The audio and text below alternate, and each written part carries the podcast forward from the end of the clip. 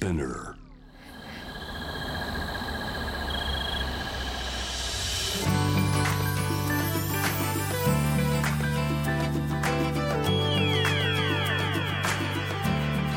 エネオス4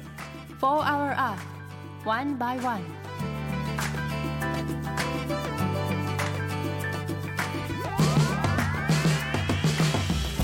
エネオス4 Hour Earth 1 by 1ナビゲーターの堀田茜ですこの時間は素敵なゲストをお招きし話題の SDGs について皆さんと一緒に学んでいく時間です、えーこの番組もペーパーレスになって2ヶ月経ちますけれども皆さんの周り職場や学校はペーパーレス進んでますか？あの私も最初はやっぱりこう紙がいいなとかなんかちょっと書きづらいかもなって思っていたんですけどやっぱり慣れると全然こっちの方が使いやすいですしあとラジオだとこう紙をめくる音が入っちゃったりとかするのであのそういう点でもこうペーパーレスの方がやりやすいなとも思います。過去のデータとかも一気に見れたりとかあと個人的に好きなのは書いた字を消しゴムで消すのがすごくやりやすいですよね。なんかやっぱり紙だとどうしても修正テープ使ったりとかぐちゃぐちゃって消すしかないんですけど iPad だとすごいこう消しゴムで消す瞬間がめちゃくちゃ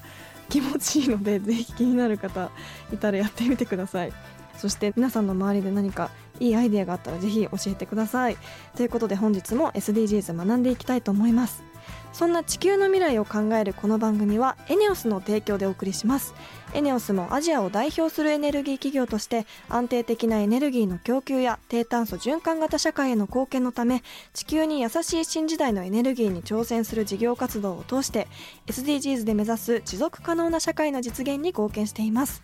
かなりいろいろな活動をしているようなのでそのあたりも番組で紹介していきたいと思います。そしてこの番組は JWAVE をキーステーションに FM ノースウェーブ ZIPFM、FM802、クロス FM、JFL5 曲をネットしてお送りします。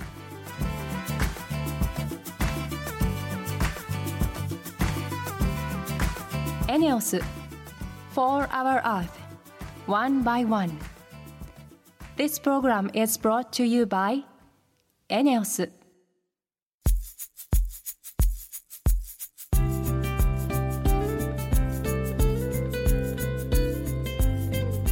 エネオス 4HourEarth 1 by 1本日のトークテーマは SDGs の目標に飢餓をゼロにです。今回は開発期間3年。世界の食糧危機を救う新たなお肉がポイントだそうです。3年かかったお肉。しかも世界を変えるとは一体どういうことなのかいろいろと聞いていきたいと思います。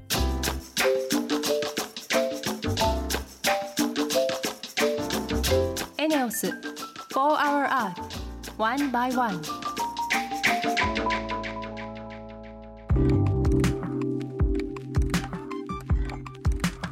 田茜がナビゲートしているエネオス4 Hour Earth 1 by 1本日も素敵なゲストの方とリモートでつながっています。地球を終わらせないをテーマに代替肉を世界に展開するネクストミーツ株式会社の代表取締役社長佐々木秀幸さんです。よろしくお願いします。はい、よろしくお願いいたします。代替肉ってこう動物の肉は使わず植物など別の素材を使って作るお肉のことですよね。ちゃんとお話を聞くのは初めてなので今日は楽しみです。ではまずは佐々木さんのプロフィールをご紹介します、はい20代から海外に目を向け中国深センにて12年間事業を展開。現地にて共同創業者である白井亮さんと出会い環境技術に関する取り組みを開始。そして2017年から代替肉に注目し2020年6月にネクストミーツ株式会社を設立されました。共同創業者である白井さんとは中国で会われたということでお二人は中国でもともと何をされてたんですか、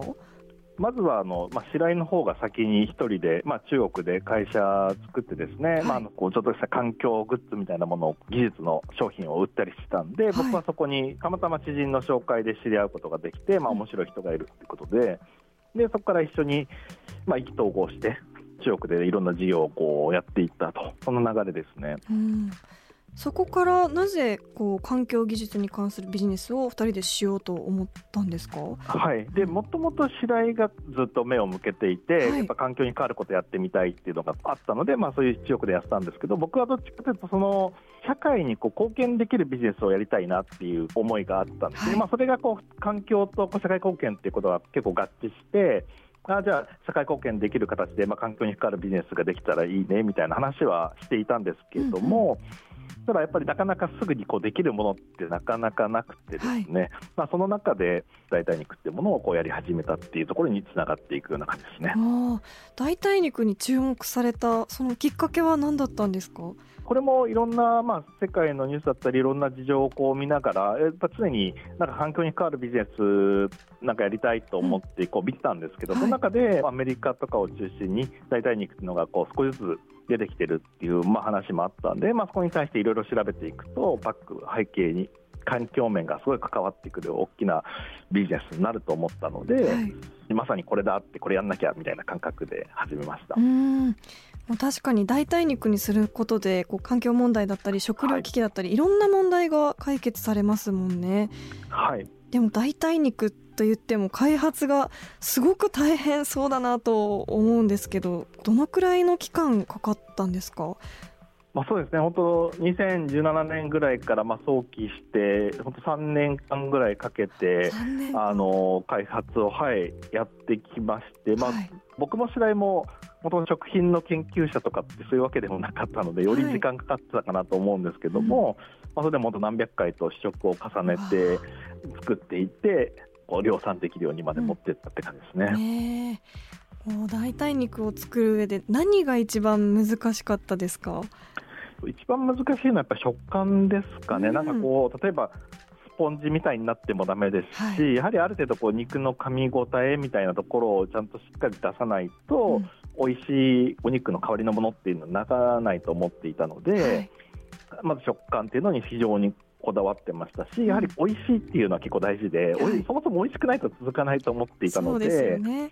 はい、なので、まあ、我慢とかそういうことをせずに自然に食べられるような美味しいものってのを目指して食感と美味しさってところにすごいこだわってましたうね。ん。どんな原材料を使われてるんですか？大豆が多いんですけどもそれ以外でもエンドウ豆のタンパクとか、はい。そういったあの豆類もそうですしあとはまあ今研究レベルではあの他にお米だったりとか小麦とかもそうですし海藻から取れるタンパクと結構幅広くあるのでそういったいろんなタンパク質にも注目しながら、まあ、まずは豆類から使っているという感じですね。わあすごい。そんなあのネクストミーツさんの代替肉先ほどホームページで拝見したんですけど、はい。あのカルビだったりハラミや牛肉チキンなどいろんな種類があるんですね。そうですねはい。ここまでこう種類があると思わなくて味や食感を変えるってすごい難しいと思うんですけどこれはどうやってやってるんですか、これは原材料とかの配合もそうですし、そこでの成形の仕方だったりとか、はい。同じネクストカルビ、ネクストハラミといったこう同じスライス肉でも食感変えてみたりとか、はい、そういうふうにして変化をつけています。あー本当に美味しそうですね。もう写真ではもうお肉と何ら変わらないジューシーそうな見た目をしてますけど、わはい。焼肉も美味しそう、い、いですね。炭火で焼いてもう本当に食べたくなってきました。お店でも味わえるっていうことなんですよね。どこで食べられるんでしょうか、えっとまあ、焼肉シリーズに関して言うと、あの焼肉ライクというですねあの一人焼肉で結構話題のお店があるんですけども、はい。そこでも食べれますし、えー。パッケージの商品を買おうと思ったら、あの全国のイトーヨーカドーとか、あのまあ、ライフとかも一部店舗でもそうですけど、徐々にスーパーでも買えるように今、広がっていっているところですね。ちなみに佐々木さんおすすめの食べ方はありますか？えっとおすすめの食べ方っていうのが、まあ、もちろん焼肉として食べてもいいんですけども、焼肉って毎日食べるものではないんで、はい。刻んであの炒め物にしたりとかね。中華系は相性いいんで、そういったものに使ったりとかっていうのは使いやすいし、美味しく食べれますね。確かにこうサラダとかに細かく刻んで混ぜたりしても美味しそうですよね。自然、はい、いけますね。わあなんか罪悪感がなくて本当にありがたいなって思います。はい。はい。そしていろんな味もあるから絶対飽きないですもんね。そうですね、うん。味付けさらにあの加えても問題ないように設計しているので、はい。お好みの味付けにしてもらっても全然美味しく食べれます、ねうんそしてさらにネクストミーツさんはアメリカですでに上場されているということではい、積極的に海外転換もされているということなんですがはい。海外を意識されているのはなぜなんでしょうか？えっとまあ、そもそも僕らのこう地球を終わらせないというテーマというかスローガンからしても環境問題って日本だけ良くなればいい問題ではないので、はい。まあ、最初から市場としてはやっぱ世界を見ている。その中でやっぱアメリカのこう経済っていうところをこうフル活用すると、うん。まあ、日本よりも全然、ね、スピードの速い展開をできるそのための資金も集められるので、はい。例えば日本で3年かかる資金調達がアメリカでは1年できてしまうとかうん。まあ、そういったメリットがあるので、うん。まあ、アメリカというところの市場を使って、うん。お金を集めながらも世界へ出していくというふうにやっていますね。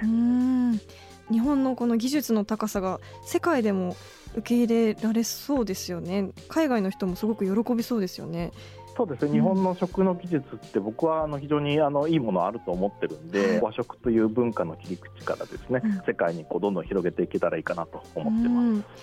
何カ国ぐらいで展開されているんですか？今は販売自体ができてる開始してるのが5カ国で、うん。さらに準備してるのが4カ国5カ国ぐらい。えー、アメリカ以外だとこうヨーロッパとかだったりするんですかね？ヨーロッパもこれからですし、はい。アジア圏、香港とか台湾とかシンガポールあたりはもうすでに販売開始してますね。えー、ちょっと楽しみです。私も本当にあの焼肉ライク行ったことあるんですけどはい、あのちょっとまだ食べれてなかったので次行った時にチェックして食べてみます。あぜひ、ははいい、すごい召し上がっていただければと思います。佐々木さんの今後の目標について最後にでは教えていただけますか？はい、えっ、と、まあ、この代替肉って、今、こう結構メディアとかもそうですし、取り上げてくれていただけてるんですけども、はいやっぱりこう、ただの一過性のブームじゃダメだと思っているので。ちゃんとこうライフスタイルの中に定着させていくためには。やっぱこう本当に持続的に継続的に商品を出していきながら多くの人にこう考えるきっかけっていうんですかねこうなんか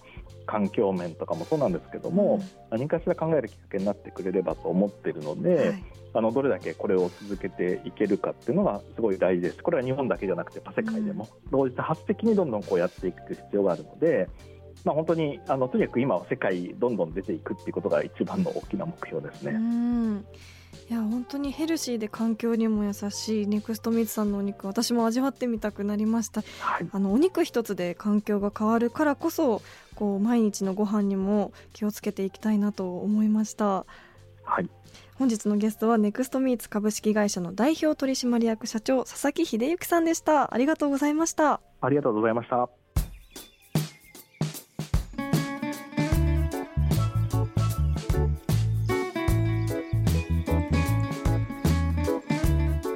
エネオス。For Our Earth One by One.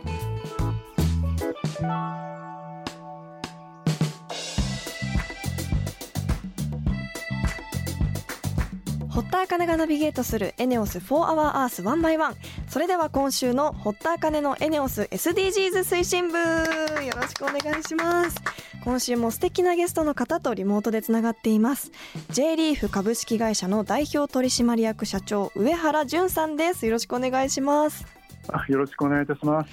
今日は植物の工場という次世代のお話を伺えるんですよね。どんな工場なのか気になるところなんですがその前にまず簡単に自己紹介をお願いします。はい、えー改めまして J リーフ株式会社代表取締役社長上原と申します。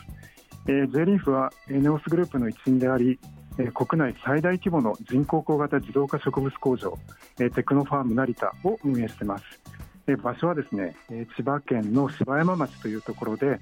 えー成田空港の少し南に行ったところにあります。今日は、えーその人工光型自動化植物工場に関して、えーご報告いたします。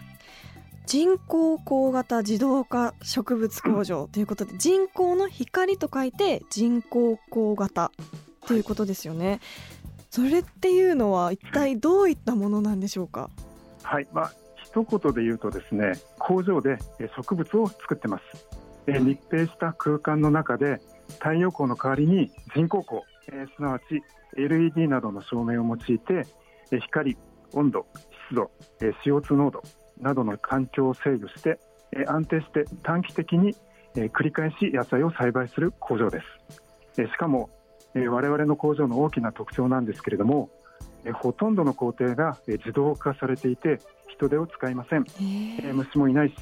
土も使いません。無農薬で栽培できて精進化も図れます。次世代の先端農業として大いに期待されている仕組みです。LED でそして人手も使わずそこまで野菜が育つもんなんですね。あの、はい、水耕栽培の工場版っていうイメージだったんですけどほとんどの工程が自動化っていうことですよね。すごいですね、はい、もう近未来。どうしてそんなことが可能なんでしょうか？ありがとうございます、えー、我々はそこでリーフレタスを、えー、生産してるんですけれども、まあ、実際には4階建てくらいの高さの大きな、えー、体育館のような無人の空間の中に、えー、びっしりと、えー、棚が詰まってます。でそれぞれの棚にパネルが乗っかってます。そのパネルの上で、えー、レタスを、えー、栽培してます。AI、えー、人工知能とか IoT、えー、もののインターネット、まあ、それらの技術の活用でさまざまな環境をきっちりコントロールしながら、えー、パネルの移動やレタスの種まき、えー、植え替えとか、えー、収穫もすべて、えー、自動装置で行ってます。えこれらはスプレッドさんというですね植物工場の先駆者的な会社が京都にあるんですけれども、まあ、そこと組んでその技術を導入してます。あの AI はよく聞くようになりましたけど IoT ってちょっと聞き慣れないなと思ったんですが一体どういうものなんですか？えっとですね、環境とか湿度とかいろいろな指標をセンサーでキャッチしてですね、うん、で無線で送る、まあ、その辺の機器に、えー、IoT という技術を使ってます。はい。物同士がですね無線でインターネットでお返して、でやり取りできると、まあそういう、えー、システムです。ああじゃあ本当に人がやるような繊細な作業が自動化できるようになったということなんですね。はい、へえ。その人工光型自動化植物工場を運営されている J リーフさんなんですがエネオスグループということでなぜ J リーフさんがそんな事業に取り組むことになったんでしょうか？はい、えー、エネオスはですねエネルギーの会社であると同時に素材の会社でもあります。エネオスで当社が属する機能材部門、そういうところあるんですけれども、まあ、そこはですね、ショックスとかカーボンファイバー、バイオ製品などを扱うところで、その素材のいくつかは農業に密接につながっています。ですので、普段から農業には親和性がありました。農業は重要な産業ですので、エネオスの一員として農業における課題解決に挑戦したい、まあ、そう思ったことが一番の理由です。うん、植物は成長過程で地球温暖化ガスである二酸化炭素も吸収しますので、社会的にもやる意義は大きいなと思ってます。あの農業の中でも植物工場を選ばれたのは何でなんですか？はい。日本の農業はですね天候不順や、えー、農業従事者の高齢化や、えー、担い手不足、まあ、これらによる供給不安定化が、まあ、大きな課題になってます。あとですね世界に目を向けても、えー、地球温暖化に加えて人口増加による食料危機、まあ、これも大きな、えー、課題です、まあ、そこで植物工場です、植物工場は天候に左右されないで安定的に農作物を、えー、生産提供できますので、うん、しかも我々の技術はほとんど自動化されているので、えー、過酷な作業も少なく精進化が図れ、えー、今後ますます深刻になる人手不足の問題も、えー、解決できます、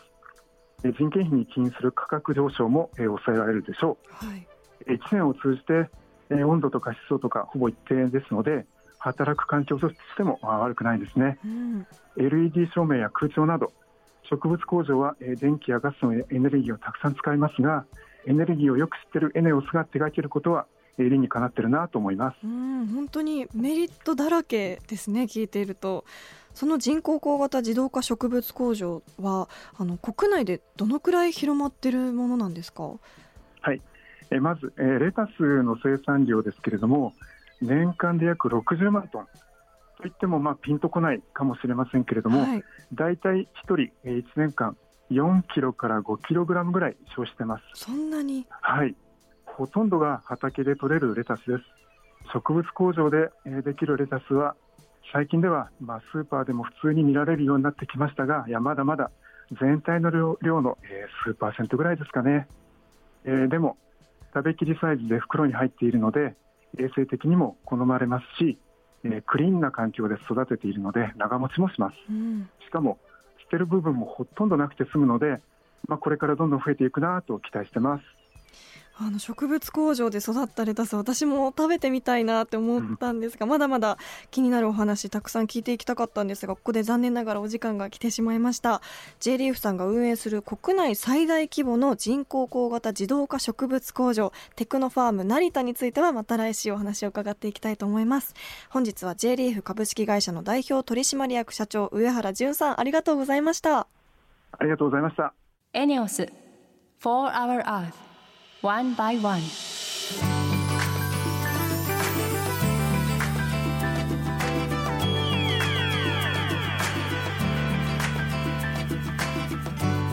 エネオス4 Hour Earth 1 by 1そろそろエンディングの時間です。ここで私のお仕事の報告です。トップコートランド夏祭り2021が8月28日土曜日に配信されます。私は真夏の大運動会に参加してきました。暑い中の体育館を貸し切ってみんなで運動会をしたんですけどもう高校生ぶりですかね。あんなに体を動かしたのは。すごく汗をだらだらかきながらみんなで楽しく頑張りました。あのすごく面白い展開になっていると思うのでぜひトップコートランドで検索して見てみてください。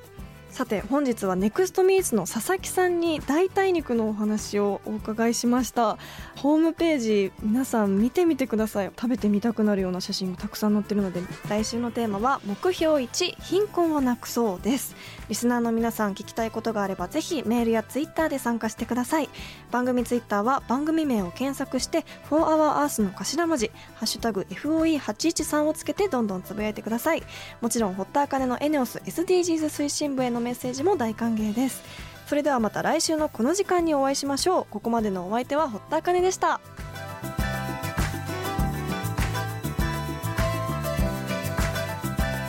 エネオス